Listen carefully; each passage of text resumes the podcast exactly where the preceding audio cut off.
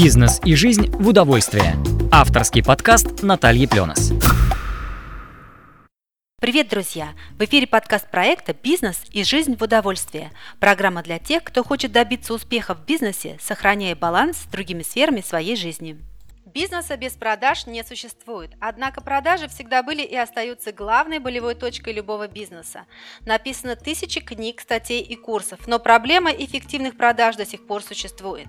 И наша сегодняшняя тема – как продавать легко. Продавать легко, когда знаешь правила. Это для реального бизнеса. Сегодня у нас в гостях главный по тарелочкам, вернее не по тарелочкам, конечно, он главный по скриптам для эффективных продаж. Итак, у нас в гостях Николай Татаренко. Лично я узнала о Николае, когда он любезно предоставил всем желающим простую методику сбора потребностей целевой аудитории. За это я ему очень сильно благодарна. И сегодня мы беседуем с Николаем на тему эффективных продаж. Здравствуйте, Николай. Здравствуйте, Наталья, здравствуйте, слушатели. Николай, у меня для вас есть несколько вопросов и такой экспромт вопрос. Расскажите, пожалуйста, а кто ваши клиенты? Ну, мои клиенты это бизнес, который ведет активные продажи. Уровень совершенно разный. То есть это есть и большие компании, в которых там несколько сотен сотрудников и, соответственно, большие отделы продаж на, на 20, 30, там, 50 продавцов. И ну, очень маленькие отделы продаж, где буквально один-два человека. И тем и другим ну, нужны скрипты продаж и нужны правила продажи по телефону. Скажите мне, пожалуйста, а самый большой успех, который достигли, э, достиг кто-то из ваших клиентов вот с вашей помощью? Ну, ну, есть, конечно, да, такие проекты, о которых я люблю рассказывать, э, которыми я горжусь, но там не скажу, что целиком моя заслуга, там больше всего сложилась текущая рыночная ситуация, открылось э, окно возможностей. И э, с моей помощью мы построили грамотную систему обработки этого потока звонков. Ну вот как пример, э, не так давно э, Казахстан вступал в таможенный союз и планировалось э, очень высокое скачкообразное повышение ввозной таможенной пошлины на автомобиль. Вот и у граждан Казахстана был один год, чтобы ввести растаможить автомобиль из-за границы по старым таможенным ставкам. На этом рынке был ажиотаж, и как раз в то время я управлял колл-центром, мы ставили систему продаж, и э, ну, в итоге мы достигли показателей по продажам силами четырех операторов колл-центра. Э, мы продавали 5 машин в день ежедневно. Хотя конкуренты прямые на этом рынке, они продавали те же 5 автомобилей в неделю. Спасибо. Ну вот теперь мы поговорим с вами о таких странных словах, которые, которыми сейчас оперирует маркетинг. Лиды, воронки, конверсии и скрипты. Давайте попробуем разберем это понятие скрипты. Что это за инструмент и зачем он нужен? Ну, сам термин скрипт, он пришел из программирования. То есть на языке программирования это маленькая программка, которая служит для определенной задачи. Выполняет некое действие. Ну, на- наверняка все когда-нибудь печатали э, свои тексты в документах Word и видели, как неправильные слова подчеркиваются красной э, волнистой линией. Вот за проверку этих слов отвечает скрипт проверки правописания. И, соответственно, в, в продажах есть последовательность действий. Можно сказать, что это программа. То есть действия, которые идут э, один за другим, и переход к этим действиям определяется, производится, точнее, при выполнении определенных правил. Вот, и стали называть такие микропрограммки для отделов продаж скриптами.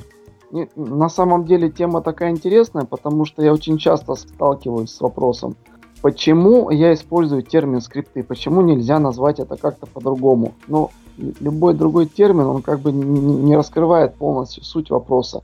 Если сказать, что это просто текст, который нужно говорить продавцу, но, но это не только текст, это еще и правила, по которым составляется, и правила перехода между кусками текста, между блоками. Можно сказать, что это сценарий, как в театре, но опять же это не совсем сценарий, потому что там несколько вариантов сценария, и какой конкретно э, использовать в данный момент времени зависит от ситуации, от того, куда разговор зашел между клиентом и менеджером. И, наверное, поэтому слово скрипт в значении вот программка, программка действий, которая приводит к заранее запланированному результату, это самое правильное слово. И мы, используем этот термин для простоты.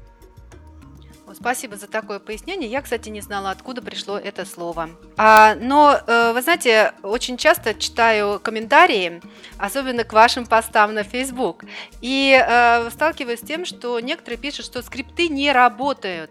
Так ли это? Да, вы сказали о Фейсбуке. Буквально э, недавно, пару часов назад, э, зашел тоже разговор о скриптах на Фейсбуке. И мне пришла в голову интересная аналогия, что э, переход улицы, по сути, мы, мы же тоже делаем по скрипту. То есть то, что нас учат, чему нас учат еще в детском саду, когда нужно сначала, перед тем, как перейти улицу, посмотреть налево, дойти до середины, потом посмотреть направо, это и есть скрипт. Если люди говорят, что скрипт не работает, ну, что вот эти правила перехода через дорогу тоже не работают, они же работают, но это скрипт, значит, этот скрипт работает. Ну и, соответственно, другие скрипты также работают. И э, в дополнение можно тоже привести немного стороннюю аналогию насчет планов. Один человек как-то сказал, что даже если э, вы не планируете свою жизнь, вы все равно живете по плану, только этот план составляют для вас другие люди, они управляют вашей жизнью. И, ну, на, наверное, тоже будет верно в отношении скрипта. Если вы не видите скриптов, это не значит, что их нет. Значит, они, их кто-то составил другой и составил настолько хорошо, что вы их просто не замечаете. О, интересное, кстати, замечание. Согласна с ним полностью, да, да. Такое на самом деле есть, и, и хороший скрипт, его незаметно и не слышно. Но я занимаюсь этим вопросом уже продолжительное время. Вообще с самой темой продаж по телефону уже более 9 лет. А строю колл-центры сам 7 лет, и я слышу да, даже очень хорошо натренированные, если операторы, очень хороший составный скрипт, я все равно улавливаю моменты, которые мне позволяют понять, что человек работает по скрипту. Я слышу те самые маленькие заминки, когда он ищет нужный вариант, я вижу, слышу переход между блоками, и я могу отличить человека, который работает по скрипту, от человека, который работает без скрипта.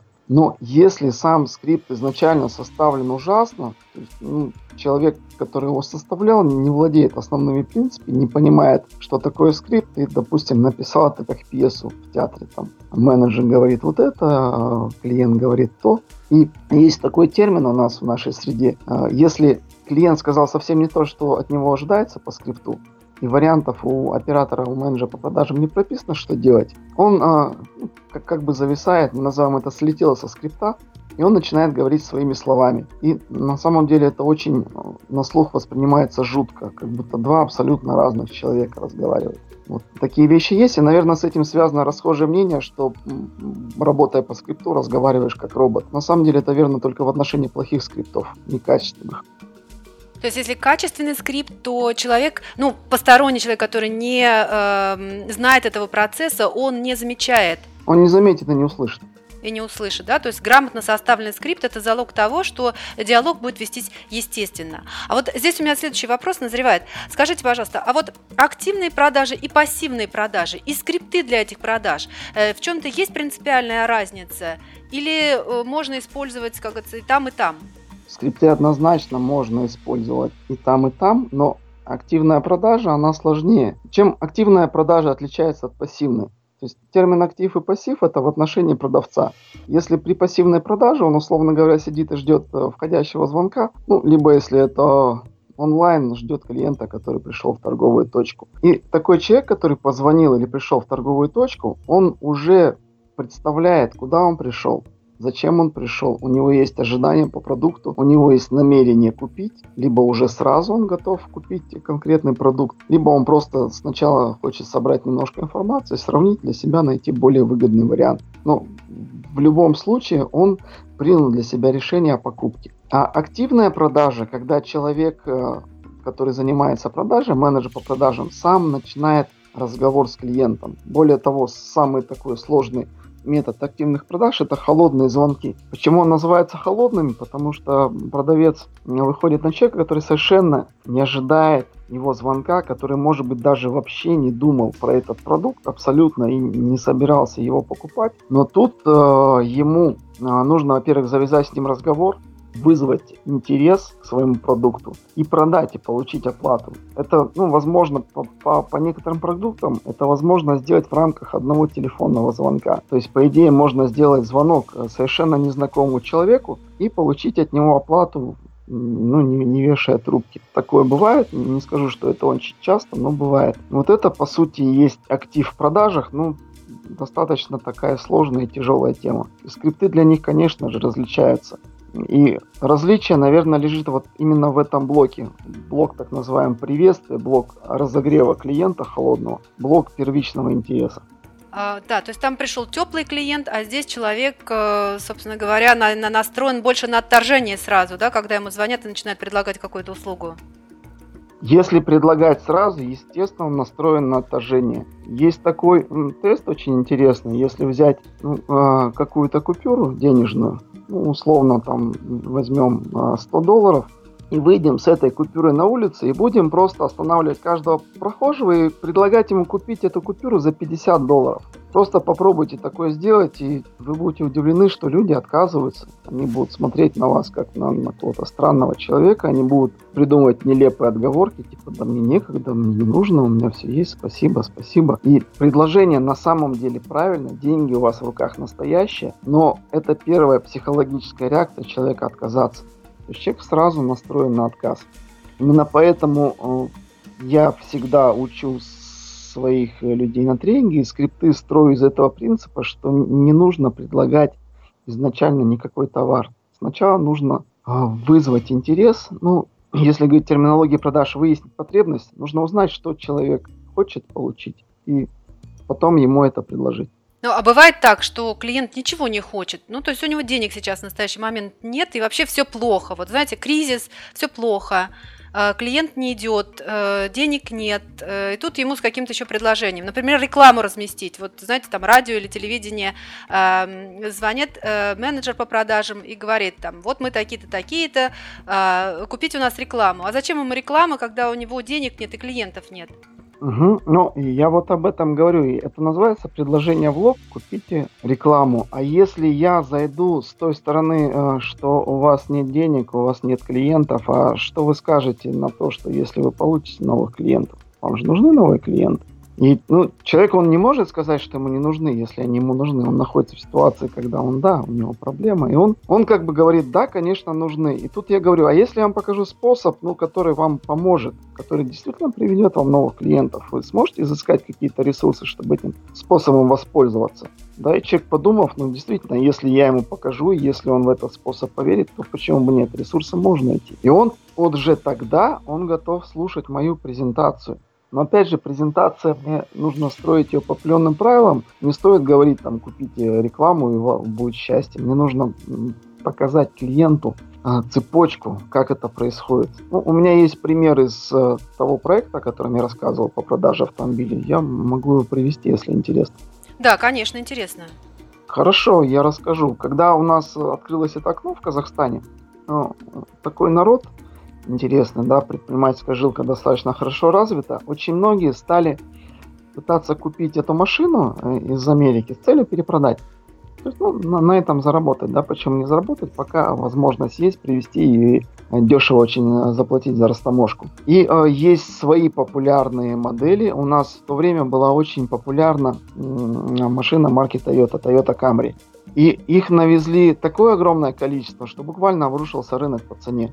Ну, стоимость автомашины, привезенной из Соединенных Штатов, тогда составляла 10 тысяч долларов. Она обходилась заказчику, а стоимость такой же машины здесь у нас на рынке в Казахстане, она стоила 10 500, ну, 11 тысяч долларов. То есть человек, который хотел заработать, он мог заработать на ней максимум 1000 долларов, при этом он должен был вложить 10 тысяч долларов и ждать 2 месяца. 60 дней. Ну, на самом деле это уже было не такое выгодное, интересное предложение. Но когда я поговорил с партнерами, с ребятами, со специалистами, они подсказали мне другой вариант, что гораздо выгоднее привозить Volkswagen Touareg. И с клиентами у нас получалась интересная такая работа. Ну, собственно, скрипт, да, я буквально пересказываю сейчас, когда звонил клиент и говорил, я хочу Toyota Camry купить, вы же мне поможете, вы возите машины США. И мы ему, прежде чем начать презентацию, мы его спрашивали, а вам машина для чего? Вы для себя хотите привезти или вы хотите на ней заработать? А тут такой очень интересный момент. Э, практически все клиентов, все клиенты, 9 из 10 злились.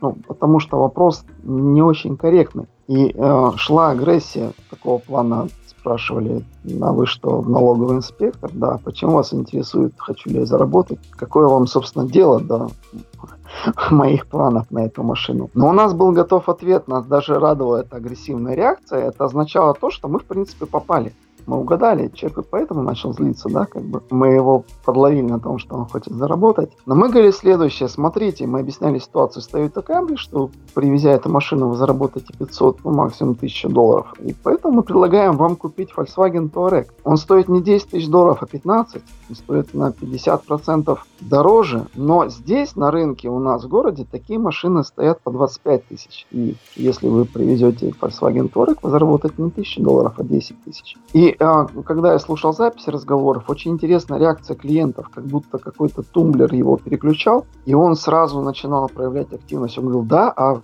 как вам приехать, где вы находитесь, вы до скольки работаете, я подъеду прямо сегодня, давайте, давайте.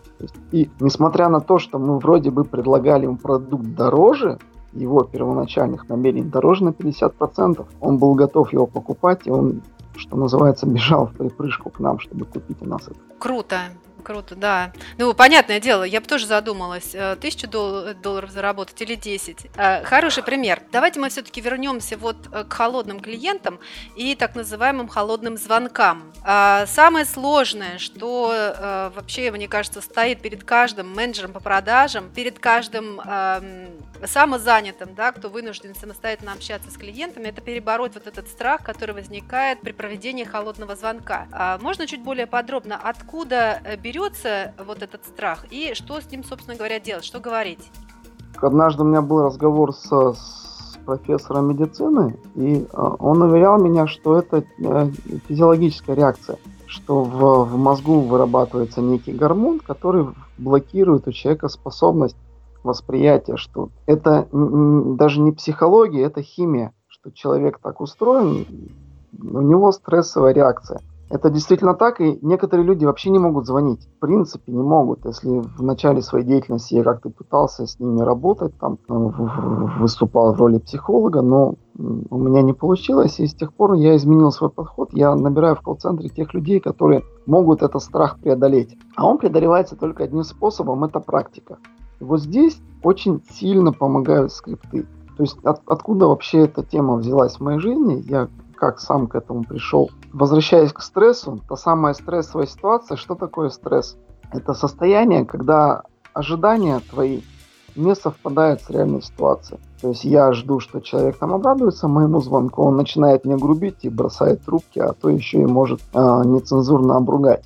Это на самом деле очень большой стресс для человека и идет реакция в чистом виде э, физиологическая. Есть два вида реакции на стресс. Одна так называемая адреналиновая реакция, когда в кровь вбрасывается адреналин, и человек как бы выходит там на 120-150% на 150 процентов рабочей мощности. Он думает быстрее, он говорит быстрее, он действует быстрее. А есть реакция на стресс э, серот серотониновая.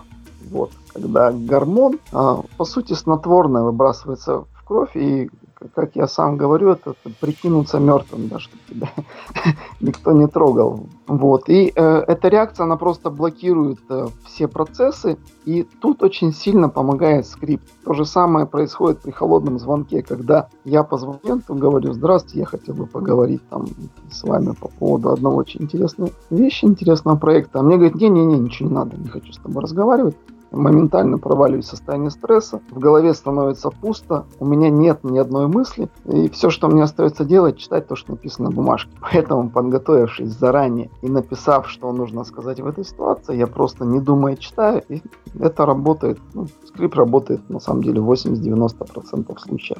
Ну, и способ, да, возвращаясь, наверное, может, я немножко ушел в сторону, возвращаясь к первичному вопросу, единственный способ преодолеть страх – это, ну, как бы себя нужно заставить. Либо получится это сделать, либо нет. Если получается, то какой-то объем звонков сделать, хотя бы 100 звонков, пусть даже не за один день, за два, за три дня без перерыва. И если страх уйдет, страх исчезнет, значит можно заниматься этим дальше. Если страх не уйдет, ну, стоит ли себя калечить и ломать, может, какой-нибудь другой вид деятельности избрать. Даже так, да. Ну, я тоже слышала, что не у всех получается преодолеть вот такой страх. И э, здесь, наверное, э, немножечко уже было сказано, но хочу все-таки еще раз уточнить этот вопрос. Какие основные ошибки делает продавец, когда он делает холодный звонок? С ошибка первая, они не выясняют, с кем разговаривать. То есть это ошибка очень распространенной, когда человек э, дозвонился, там кто-то на том конце ему ответил, он тут же начинает э, разговаривать с ним с позиции продажи. Это может быть кто угодно, это может быть там водитель, охранник, бухгалтер, абсолютно там не тот человек. И бывает очень печально, когда ты делаешь презентацию, тебя внимательно выслушают. Потом говорит, вы знаете, это не ко мне, это вам нужно там вот к тому-то, да, идите к Ивану Петровичу. И ты понимаешь, что тебе нужно заново все это повторять, а этот неведомый Иван Петрович, да, он, может быть, все-таки среагирует агрессивно и пошлет. И стресс только усиливается.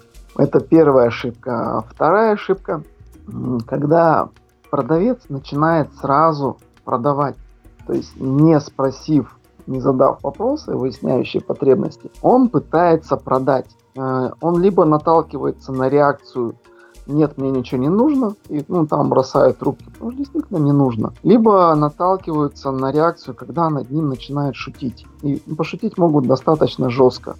На самом деле я из таких людей, когда мне звонят непонятной личности и пытается мне что-то продать. Буквально неделю назад мне пытались продать транспортные услуги. Не спросив, кто я, что я, говорит, мы перевезем ваш товар. И я начал шутить, я стал представляться Уолтером Уайтом, нар- наркодельцом из сериала «Во все тяжкие». То есть, ну, как, как бы подозревая, что мой товар это кристаллический метамфетамин. Но они даже не спросили, что за товар, не стали сразу назначать мне встречу. И то, конечно, господин Уолтер, давайте с вами встречаться, там, когда вам будет удобно. Ну, что оставалось делать, я им назначил встречу в Нью-Мексико, в Альбукерке. Конечно, приезжайте, я буду рад видеть. Вот.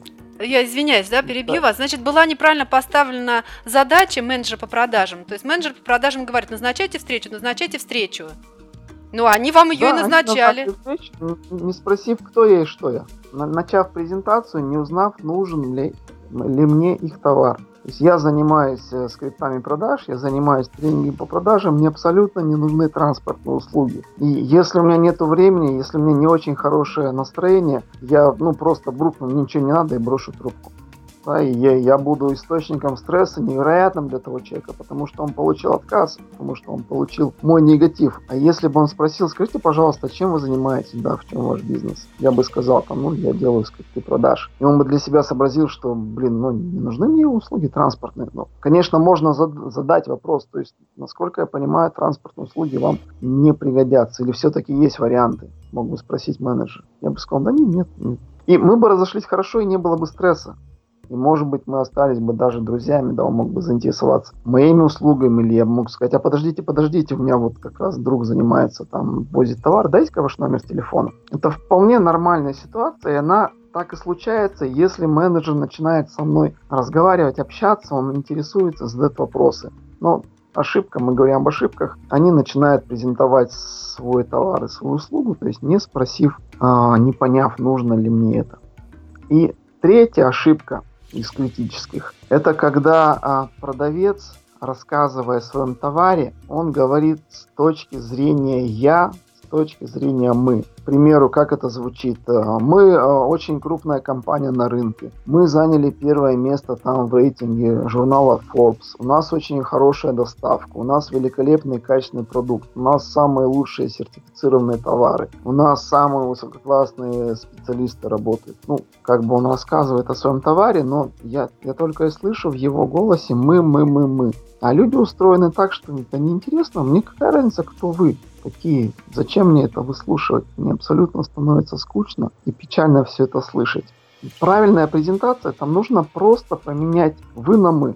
Точнее, мы на вы. Не, говорить не о себе, а говорить о клиенте.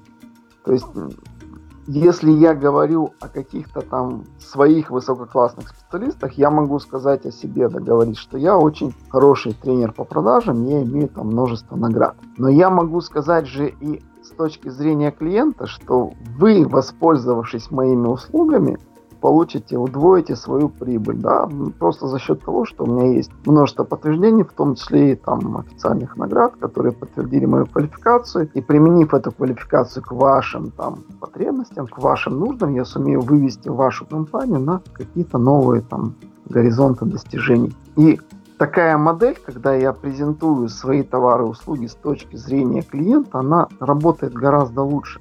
И э, выводит это на модель, которая называется «глупо не купить». Если я рассказываю своему собеседнику с точки зрения его выгод, когда я ему говорю, вы получите, ну, вернемся к примеру с машины. Когда я говорю человеку, вы заработаете не одну тысячу долларов, а 10. Да, что вы выбираете? И как бы, ну, тут выбор очевиден, да, и будет очень глупо сказать, я выбираю тысячу долларов. Да, конечно, нет, я выберу 10. Естественно, встречный вопрос, а как? Расскажите мне как. И мне уже не нужно свою презентацию, что называется, там, продавливать. То есть в голову клиенту вбивать свои тезисы. А он сам задал вопрос, а как? И он меня внимательно слушает, потому что он действительно хочет понять, да, что поможет ему заработать не одну тысячу долларов, а десять. Это такой вот интересный момент. Николай, я вот сейчас вас слушаю, и знаете, какая у меня мысль? То есть получается, что а, даже из вот этого примера, что сначала все-таки, прежде чем готовить скрипты, скрипты же не просто так вот родилось на пустом месте, а, нужно изучить рыночную ситуацию, то есть посмотреть, где а, реально можно помочь клиенту, помочь, действительно помочь клиенту заработать больше или там привлечь больше клиентов. Ну, все так или иначе убирается в э, доходы. Рынок нужно изучить, но а, для изучения рынка опять же нужны скрипты. В моей практике был такой очень интересный проект, я называю его транснациональный. Я вообще сам а, нахожусь в Казахстане, в Алматы. И колл-центр у меня в Казахстане, в Алматы был. Но был период полтора года. Мы работали, звонили в Москву, а, выполняли холодные звонки. У меня четыре девочки-оператора работали. А заказчиком была компания из Китая, из города Гуанчжоу. И мы э, искали продукт, это называется звонок с открытой темой. То есть там скрипт делился на два этапа. Первый этап нужно было сделать так, чтобы секретарь соединил нас с руководителем. Но мы этого достигали достаточно просто, используя вот этот факт территориального местонахождения. Словно говоря, мы секретарю звонили, говорили, здравствуйте, Китай, Гуанчжоу, нужен ваш директор переключить. И э, очень на большинство людей это срабатывало, то есть они бежали, говорили, директор, вам с Китая звонят. И, конечно, он брал трубку, да, кто это мне звонит с Китая, что за странный звонок. А когда нас соединяли с директором, мы говорили, здравствуйте, мы, ну, я, я сейчас очень сильно утрирую, я не буду приводить формулировок, но в упрощенном варианте это звучало так. Мы китайцы, мы находимся в Китае. Мы занимаемся тем, что помогаем людям получать э, э их товар дешевле. Поэтому, если вы что-то возите из Китая, просто скажите нам, и мы вам этот же товар найдем дешевле. А если такого товара дешевле найти не получится, то мы запустим производство или построим завод с нуля в чистом поле и произведем этот товар дешевле. Все, что вам нужно, скажите, что вам, что вам надо, скажите. То есть и человек просто в такое состояние впадал, и очень многие говорили, называли какие-то заказы, называли там я, я помню, странные были заказы. Один человек сказал, мне нужно 50 килограммов ликоподия. Мы сказали, да, конечно, но единственное, что нам нужно несколько дней, чтобы посмотреть, вообще прикинуть, э, как это может быть. И давайте мы с вами созвонимся позднее, я дам информацию по этому ликоподию. Мы уже заканчиваем разговор, и у нас в офисе начинается такая, ну, маленькая паника. Что такое ликоподия вообще нужно узнать? Э, где его достать, как его привести и сколько на этом можно заработать. Ну, потом оказалось, что ликоподия это пыльца растений, которые собирают там, вручную в горах Китая, что она стоит немыслимых денег, там нужны какие-то э, лицензии для ее ввезения. Ну, в общем, схема была примерно такая. И, наверное, вспомнил по этой теме есть интересный факт. Там было два проекта, которые мы нашли потребность в рынке. Людям нужно было для строительной сферы фанеры и специальные хомуты для строительных лесов. Вначале мы это поставляли им из Китая причем поставляли в больших объемах, десятками контейнеров возили. А сейчас буквально в прошлом году в Подмосковье, один город в Иваново, а второй, я не помню, тоже маленький городок, запустились два завода. Один завод производит фанеру, полный цикл, то есть прям туда бревна привозят и из них делают фанеру, а второй завод э, кузнечное производство, вот эти для опалубки штуки производят хомуты. И вот эти два производства, на каждом заводе работает по 100 человек народу. Они выросли вот из одного холодного звонка, который девочка там 18-летняя звонила и говорила ему китайцы, что вам нужно, скажите, мы вам это сделаем. Такое было, да, такое есть. Слушайте, ну крутой пример. Вообще у вас такие примеры, прям, знаете, а, каждый кейс бери, разбирай и внедряй, применяй. А, очень здорово. Ну и сейчас э, еще раз тогда возвращаемся к теме холодных звонков. А возражение. Вот если прям упирается человек, то есть он, ну нет, нет и нет. По возражениям, да, хороший вопрос. Э, первое, откуда берутся возражения, это неправильно выяснена потребность человека. Ну, соответственно, я не понял, что ему нужно. И э, не поняв, что ему нужно, я презентую совсем не то, что ему нужно. И он возражает. То есть, если я идеально угадал потребность, идеально подобрал продукт, он не будет возражать. Как в том же самом примере с автомобилем. Зачем возражать? Ну как против этого можно возражать? Но все-таки такое попадание бывает нечасто. Обычно мы не, не совсем точно попадаем, и человек возражает. И есть методики а, возражения, даже не обхода, а, наверное, работы с возражениями. В свое время, когда меня учили, мне мысль такую в голову внедрили, что возражение это признак того, что у человека информации о моем продукте, о моем товаре или услуге недостаточно. Он поэтому возражает. То есть и возражение это шанс продолжить презентацию. И э, алгоритм, метод работы с возражением на самом деле очень прост. Когда человек возражает, мне нужно, во-первых, понять причину, почему он возражает. Во-вторых, мне нужно привести аргумент, ну, по сути, продолжить презентацию, потому что я как во время презентации привожу аргументы о своем продукте, о своем товаре и услуге. И возражение это как раз та точка, где клиент меня недопонял или я не дал ему тот аргумент, который нужен. И я просто этот аргумент привожу. Э, единственное, там есть такая интересная вещь. В продажах есть блок, который называется закрытие. Закрытие это конкретное предложение о покупке. И очень часто возражения люди воспринимают это не, не то, что возражения, они, э, что называется на языке продажников, не дожали, либо не привели э, вот этого самого закрытия, не сделали конкретного предложения купить. Опять же, я могу привести пример из той же истории с автомобилями, если, если нужно, если интересно. Конечно, интересно. А, когда мы занимались э, машинами из США, поначалу около двух месяцев я не мог получать звонки в достаточном количестве. Это тоже была моя обязанность. Я искал и тестировал разные рекламные площадки. Мы делали огромное количество тестов. В том числе мы клеили объявления на заборах. То есть мы машины из за границы продавали по объявлениям. И были продажи, но все это было не то. Э, в итоге повезло. Мы поняли, как работает э, наш э, самый большой и крупный сайт по продаже поддержанных автомобилей. Просто алгоритм выдачи да, мы платили деньги за рекламу, но при этом мы использовали его алгоритм работы, немножко э, хитрости применяли и начали получать огромное количество звонков. Ну, огромное мы получали порядка 400 обращений в день достаточно много. На четырех операторов они просто там не, не успевали трубку просто опустить. Она все время звенела, и сотовый звенел. И я, я был на самом деле рад, потому что я добился этого, я это сделал, и э, я пошел после этого посмотреть, как у нас дела в отделе продаж. У нас были разделены колл-центр и отдел продаж. И буквально все время об этом говорю. Менеджеры, там их было трое, они сидели, играли в карты, потому что у них не было ни одного клиента. То есть им было нечего делать. И у меня просто было состояние шока. То есть у меня внизу колл-центр разрывается от звонков, телефоны вот-вот взорвутся, да, а у ребят менеджеров по продажам нет клиентов. И тогда первое, что я сделал, я записал все разговоры за один день 400 звонков, и я их всех прослушал. Я услышал очень интересную вещь, что э, человек звонит, и мы работаем как справочный центр, причем информацию такую даем, ну, не очень-то и полезную. То есть, условно говоря, э, человек обращается, говорит, здрасте, это вы машины возите с Америки? Мы говорим, да, мы возим. А где вы находитесь? Ну, вот мы называем адрес. Он говорит, ну ладно, если что, я к вам заеду. Ну, да, конечно, заезжайте, как вам будет удобно. Разговор заканчивался, и, и что, да, ну, мы поговорили с человеком, поговорили ни о чем, договорились ни о чем, и как бы в чем смысл вообще был? Зачем я платил рекламные деньги за этот звонок? И тогда я в каждый, ну, первое, что я сделал, я выписал все вопросы, которые задавали клиенты. Я свел их в группы по темам, по общим темам, сгруппировал, у меня получилось 27 вопросов, которые задают клиенты. Я, я помню это число, я статью, потому что в газете писал. Как привести машину из США, 27 ответов на 27 вопросов. Вот, и э, я написал текст, это были первые большие скрипты, которые я сделал скрипт, то есть, по сути, я написал развернутые ответы на каждый вопрос, и в конце я сделал закрытие.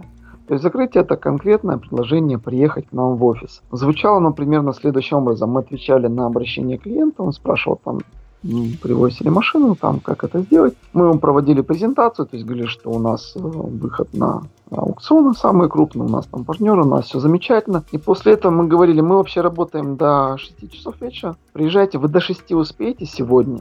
И э, мы ставили клиента перед выбором сказать да или нет. Если он говорил да, приеду, все, он говорит, отлично, мы вас ждем. Если он говорит нет, я не могу, мы говорим, а завтра до обеда, как со временем, до обеда завтра получится. То есть мы всегда старались выводить его на конкретную какую-то дату, после чего, если человек соглашался, говорил да, я приеду, на него заводилась карточка клиента, эта карточка передавалась в отдел продаж, она жила там три дня. Если человек, ну, приходил, с ними уже работали продавцы, мы дальше в это дело не, не вникали. Если же он не приходил, нам возвращали карточку обратно в колл-центр, и мы перезвонили человеку и говорили, опять же, ну, очень предельно вежливо. Говорили, вы собирались к нам подъехать посмотреть машину, но что-то вас задержало, да, ну, наверняка у вас есть на это причины, но мы нашли ту машину, которая вас интересовала, мы ее никому не показываем, поэтому мы вас ждем. Сегодня у вас получится приехать, да, мы повторяем этот цикл заново. И а, там тоже был интересный момент с внедрением. Я внедрил эти скрипты перед новогодними праздниками. То есть я распечатал, отдал девчонкам-операторам на руки с, а, ну, с заданием за выходные, недели выходных выучить наизусть. Они вышли на работу, я проверил, сказал, кто не выучит, э, к работе не допущен будет. Они выучили, мы отработали полдня, ну, прям я сидел там и следил, чтобы они говорили правильно, чтобы они делали это закрытие. Потом я решил пойти посмотреть, как же у нас дела в отделе продаж, да, сработали ли внедрение скриптов или нет. И тоже было состояние шока, потому что я открыл дверь в наш офис, а люди в офисе стояли. Стояли они по той причине, что не хватало места, некуда было сесть. Они стояли, и когда я остановился в дверях тоже, меня сзади по плечу мужчина похлопал и сказал, а вы последнюю машину покупать. Вот тогда я понял, что это успех, и что мы нашли как раз-таки ту самую модель продаж, которая будет работать. Ну и, как я говорил, мы вышли на уровень 5 машин. Мы продавали в день, причем эта цифра средняя. Рекорд дня мы продали 13 автомобилей за один день. То есть, ну, ну это был самый высокий показатель. Это. Причем а, менеджеров по продажам у нас было всего три человека. Это такие интересные вещи. Слушайте, ну цифры, конечно, впечатляют. А, и вот здесь у меня, знаете, вопрос такой, хорошо. А, а может ли, ну, отдел продаж или а, менеджер или руководитель отдела продаж а, самостоятельно попробовать вот составить а, свои скрипты? Это возможно или только специалист? Нет, ну, конечно, любой может э, попробовать самостоятельно составить. Более того, я стараюсь именно эти знания передавать, потому что э, ситуация на рынке меняется.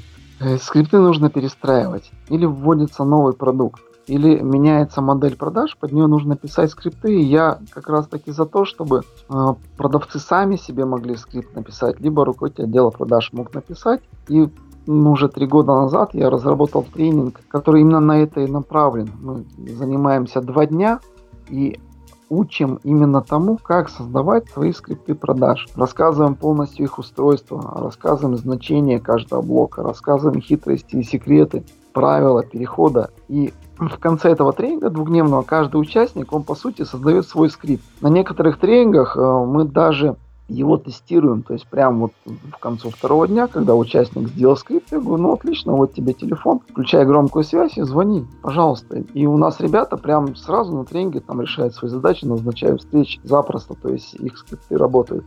А, а Николай, у меня здесь такой вопрос. Вот вы в Казахстане, а тренинги везде проводите? В других государствах, ну, союзных, я имею в виду, там, Россия, Украина, Беларусь? Ну, в Россию мы выезжали, дальше России запросов не было. Ну, был еще на наше соседнее государство, Киргизия. Ну, у нас тут 300 километров, 5 часов ехать на машине. Ну, да, и есть опыт. И в Краснодаре мы вели тренинги, в Новосибирске мы вели тренинги. Ну и по Казахстану в разные города ездили. В Москве, конечно, был опыт проведения. А, очень интересно. Это прям вот живой тренинг, на котором а, присутствует весь отдел продаж, да, и учится составлять скрипты. Да, там присутствует весь отдел продаж, причем даже тем людям, которые скрипты не составляют, ну, так называемому рядовому звену, первому линию операторами колл-центра, которые по этим скриптам работают, я считаю, что тренинг очень полезен, потому что они начинают понимать механику. Они начинают понимать, почему их скрипты устроены именно так, для чего это делается. А понимание это очень полезно. Я, я часто сталкиваюсь с реакцией сопротивления, когда мы заходим а, в какую-нибудь компанию, начинаем внедрять скрипты. Очень часто менеджер встают в позу и говорит, я не буду говорить этого, потому что ну, они считают, что это неправильно, это их очень а, задевает и очень большое бывает сопротивление. Сопротивление бывает настолько большое, что приходится увольнять людей. На моей памяти в одной компании мы поменяли весь отдел продаж. Пять продавцов уволили из- за того, что они отказались задавать вопрос человеку. Они продавали шины, и они отказались задавать вопрос на входящий звонок, скажите, какая у вас машина. Они говорили, нет, мы не будем спрашивать. Ну, хорошо, если вы не будете спрашивать, не будете здесь работать. Вопрос был поставлен ребром, и они приняли решение уйти из компании. Мы набрали новую команду и работали с новичками. Сильное решение, конечно. Но здесь, как говорится, если мы говорим о бизнесе и об эффективности бизнеса, то э, я думаю, что оно было абсолютно верным. Э, Николай, очень интересно вообще прям такие, знаете, жизненные кейсы и э, хорошие советы. И э, вот в заключение хотелось бы мне услышать коротко основные секреты, фишки, лайфхаки от э, Николая Татаренко о том, как продавать, что делать, как э, использовать скрипты, ну и все, что вы хотите сказать нашим слушателям по этому вопросу. Ну, самый, наверное, простой секрет, э, чтобы начать делать скрипты, э, как, как учили меня. У меня было достаточно, скажем так, жесткое обучение. Меня, можно сказать, как э, котенка там бросили в реку и сказали плыви. Ну, условно говоря, я приехал учиться, это такая очень интересная учебная организация.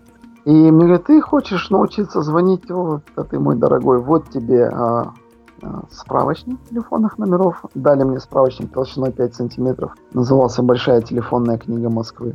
Я сказал, ну, замечательно, а что делать? Он говорит, ну, позвони кому-нибудь, узнай, что ему нужно. Я говорю, я не понял, ну, как, как это узнать, что нужно? Ну, просто узнай. Только, говорит, два, два условия. Ты должен дозвониться до директора.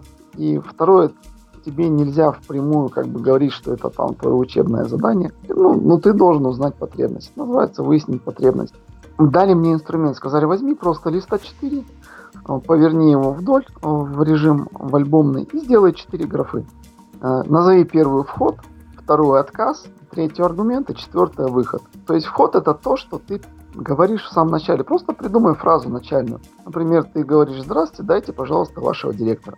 Вот. Ты и больше ничего не пишешь. Делаешь первый звонок. Говоришь что секретарю, дайте вашего директора, а секретарь тебе сразу отказывает. Вторая графа поэтому так и называется. Отказывает, тебя могут сразу послать. Могут сразу послать матом. Такое тоже бывало. Но скорее тебе скажут, а что вы хотели, да, по какому вопросу. И тут ты понимаешь, что ты толком объяснить не можешь, начинаешь мямлить, разговор ты заканчиваешь, но у тебя уже заполнены две графы, да, у тебя есть твоя формулировка входа, у тебя есть отказ, который ты получил. И тогда в третью графу ты пишешь аргумент. Когда тебе говорят, а что вы хотели или по какому вопросу, тут ты начинаешь писать текст.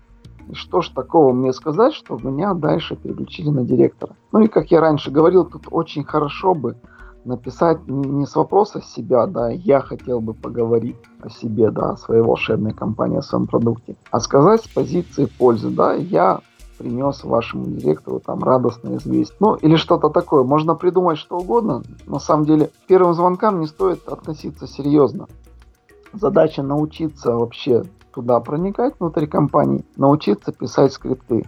Это такой секрет, и я научился обходить секретарей в течение недели в городе Москве. Город Москва самый сложный город для холодных звонков. А Просто по той причине, что это гигантский огромный город, и все время люди друг другу делают холодные звонки, и сектори настолько уже злые и научились отшивать, отказывать этим всем незваным звонильщикам, что на самом деле проникнуть туда очень сложно. И опять же, в практике обучения были случаи, когда я дозванивался до директора, и меня приглашали на встречу, а на встрече, ну, поили кофе, там общались, спрашивали, кто я, откуда, потом мило прощались.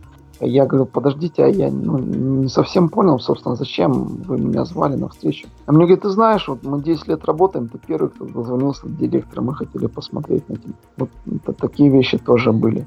То есть, да, вот этот простейший инструмент, когда ты начинаешь по шагам писать. Сначала ты придумываешь формулировку входа, ты получаешь живые отказы, и ты придумаешь свои аргументы. А что же такого мне сказать, чтобы меня пропустили дальше? Это и есть методика составления труда, э, скрипта. Выдайте секрет. Выдайте секрет, как вы обходили директоров в Москве, какой фразой? Ну, на самом деле, каждый звонарь, да, звонильщик, он для себя придумывает секреты. Я использовал технику, которая называется секретарь-союзник. То есть я не боролся с секретарем, я э, говорил этим девчонкам, объяснял суть. Знаете, вот э, у меня-то такой-то вопрос, такая-то вот э, есть к вашему директору очень интересное предложение. Я бы хотел поговорить, как мне это сделать, подскажите. Вы мне подскажите, как, потому что я не знаю. И э, часто это работает. Секретарь он понимает, что я не пытаюсь с ним как-то побороться, да, его обмануть, перехитрить или там надавить или напугать. Он понимает, что я интересуюсь его мнением и советом, и человек может открыться, он мне рассказывает, как это сделать. Ну, это так, такая есть фишечка. Со мной учился парень, который э, флиртовал с этими секретарями, с девчонками, да, он там сразу говорил, о, девушка, какой у вас голос интересный. Вот. И на, уводил на эту тему, да, э, делал комплименты, и девчонки таяли его, пропускали. И есть э, техника обойти секретаря. То есть, когда мы проникаем в отдел, э, в который соединяет очень легко. А таким отделом является бухгалтерия. Можно позвонить абсолютно в любую компанию. Единственное, что не нужно делать официальное приветствие. Сказать, алло, здрасте, дайте бухгалтерию. И вас переключат. Почему? Потому что ровно так делают все бухгалтера, когда они звонят друг другу, они не заморачиваются приветствием, там, здравствуйте, меня зовут так-то, из компании такой, не-не-не, они говорят, девчонки бухгалтера. И секретарь, когда такое слышит, он думает, что там тоже бухгалтер. В бухгалтерию зайти очень-очень легко на самом деле. А когда я попадаю в бухгалтерию, то, во-первых, бухгалтер не привык сталкиваться с огромным количеством звонильщиков. Я уже могу через бухгалтера выйти на директора. Как минимум, я могу узнать его имя. Я могу сказать, здравствуйте, бухгалтерия, мы для вас готовим официальное письмо, будьте добры. Как правильное имя, отчество, фамилия вашего директора, чтобы я не ошибся в документах? Подскажите. Они, естественно, говорят там, условно, там, Иванов Иван Иванович, я говорю, спасибо вам большое. Замечательно. А вас как зовут? Она говорит, меня зовут там Мария Ивановна. Опять же, я тут же делаю второй звонок секретарю, и говорю следующее. Знаете, я только что говорил с вашим бухгалтером, с Марьей Ивановной. У меня есть вопрос, но она мне сказала, что с директором, с Иваном Ивановичем нужно обсудить. Будьте добры, переключить. И как бы я уже не чужой человек. Я знаю как минимум двоих в этой компании, да, и секретарь думает, что ну, я имею на это право, на это приключение. Единственное, что она может спросить, а как вас представить, да, я ну, Николай. Очень прокачанный секретарь может сказать, Николай, да, с какой компании? С Linkworks. Не, она может спросить еще, это очень-очень там секретарь 80-го левела, а, собственно, по какому вопросу. Но тут я уже использую хитрый прием, называется ответ без ответа. Я говорю, ну это же Николай звонит. Это Николай Селлингворд. И а, для секретаря становится глупым повторять по какому вопросу, потому что я же уже вроде ответил. И если она повторяет, она вроде как бы не поняла, да, и ну, выставляет себя в не очень выгодном свете, он говорит, ладно, переключает. Вот такие штучки, такие фишечки работают. На самом деле их очень много. Техник прохода секретаря есть три. Есть огромное количество способов назначения встреч с руководителем. Если нужно назначить встречу, простейший прием назначения встречи в темную. То есть, когда я говорю шефу, говорю, давайте с вами встретимся. Он говорит, а зачем предмет встречи? Я говорю, я приеду, расскажу. Он говорит, ну все же. Я говорю, ну не могу по телефону, давайте я приеду, за 10 минут вам все расскажу, покажу. Если нет, вы мне просто выгоните. Говорит, ну ладно, давай приезжай. Вот. Как бы я никакой информации не дал абсолютно полный ноль, но встречу назначат, прием назначает, называется в темную назначить встречу. Ну и таких хитростей на самом деле очень много. Как я говорю, главный секрет это говорить не о себе, а говорить о них. Это второй секрет говорить с точки зрения пользы. А, сразу скажите о пользе, которую принесем. Причем желательно эту пользу ну, настоящую сделать. Не надо что-то придумывать космическое, волшебное. Не нужно говорить о каких-то вещах несуществующих. Например, некоторые продавцы говорят, мы хотим вам предложить очень выгодное сотрудничество. Прям очень-очень. Я тогда расскажите, да хотя бы в цифрах, сколько это принесет мне в деньгах. Они тут же начинают тонуть, не зная, что сказать. И это не самая а, хорошая штука. Поэтому лучше оперировать фактами каким-то полезным. Можно сказать, я готов увеличить вашу прибыль там, на, на 10%. Если вам интересно, давайте я пообщаюсь, расскажу, просто позвольте мне рассказать об этом. Человек говорит, ну хорошо, давайте рассказывайте, потому что 10%, ну это интересно, да. Вот, и я уже получаю шанс говорить о своем продукте, меня будут слушать, и если я буду, опять же, делать упор не на себя, что мой продукт очень крутой, потому что мы очень крутая компания, буду говорить, вы получите такие вот такие вот штуки, вы вырастите туда, у вас будет вот эти вот новые показатели, человеку становится действительно интересно, и он понимает, что если он от этого откажется, он отказывается не от меня, как от какой-то крутой компании, а он отказывается от своих выгод, которые я ему рассказал. И этот прием, я его назвал, называется глупо отказаться. Ну, зачем отказываться от какой-то пользы? Единственное, встает вопрос, да, как проверить, а может ты меня обманываешь. Я говорю, ну, есть способы проверить. Об этом я тоже могу рассказать. И способы проверки всякие разные встречались.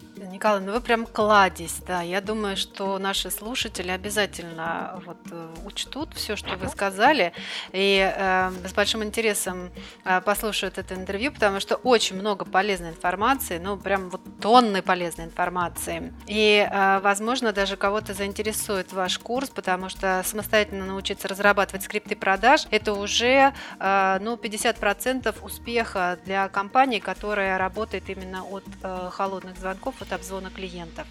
Спасибо вам большое за интервью. Было очень интересно и очень полезно. Замечательно. Я всегда готов делиться. И вам спасибо за ваши вопросы информации. Я очень рад, если кому-то а, принесут пользу мои советы. Ну что, друзья, я надеюсь, что подкаст Николаем Татаренко был для вас полезен. А впереди нас ждет еще много интересных подкастов. И не забудьте, пожалуйста, подписаться на обновления на SoundCloud, на Beats Poster FM или iTunes. С вами была Наталья Пленис. До новых встреч! Бизнес и жизнь в удовольствие. Авторский подкаст Натальи Пленос.